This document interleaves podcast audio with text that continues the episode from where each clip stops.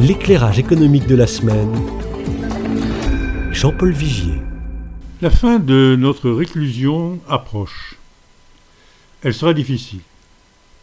En attendant, soulevons le lourd couvercle du confinement mental que nous impose l'angoisse et peut-être la peur.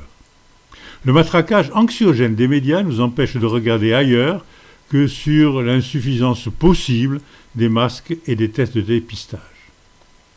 Alors, regardons vers les conséquences sociales de cette situation. D'abord chez nous, 7% des chômeurs en plus en un mois. Tous les intermittents, les précaires, tous ceux qui ne vivent que d'un travail irrégulier ou de courte durée pâtissent de la fermeture des restaurants, des activités culturelles ou des métiers artisanaux. La fermeture des écoles prive des milliers d'enfants de la possibilité d'un repas de midi à la cantine. Les aides alimentaires se développent, mais elles sont gênées par la maladie des uns et les restrictions d'approvisionnement. Partout ailleurs en Europe, à de rares exceptions près, ce sont les mêmes situations. Aux États-Unis, des millions de chômeurs perdent à la fois leur travail et les assurances de santé qui vont avec. Là-bas aussi, les files s'allongent devant les lieux de distribution de repas. Allons ailleurs. En Afrique, si l'épidémie reste modérée, l'économie, elle, est aussi arrêtée. Et la misère s'installe ou se développe. Plus de 20 millions d'emplois seraient menacés. Dans la seule Afrique subsaharienne, la Banque mondiale redoute une chute de 2,4% de la croissance, plongeant la zone dans une récession inconnue depuis plus de 25 ans.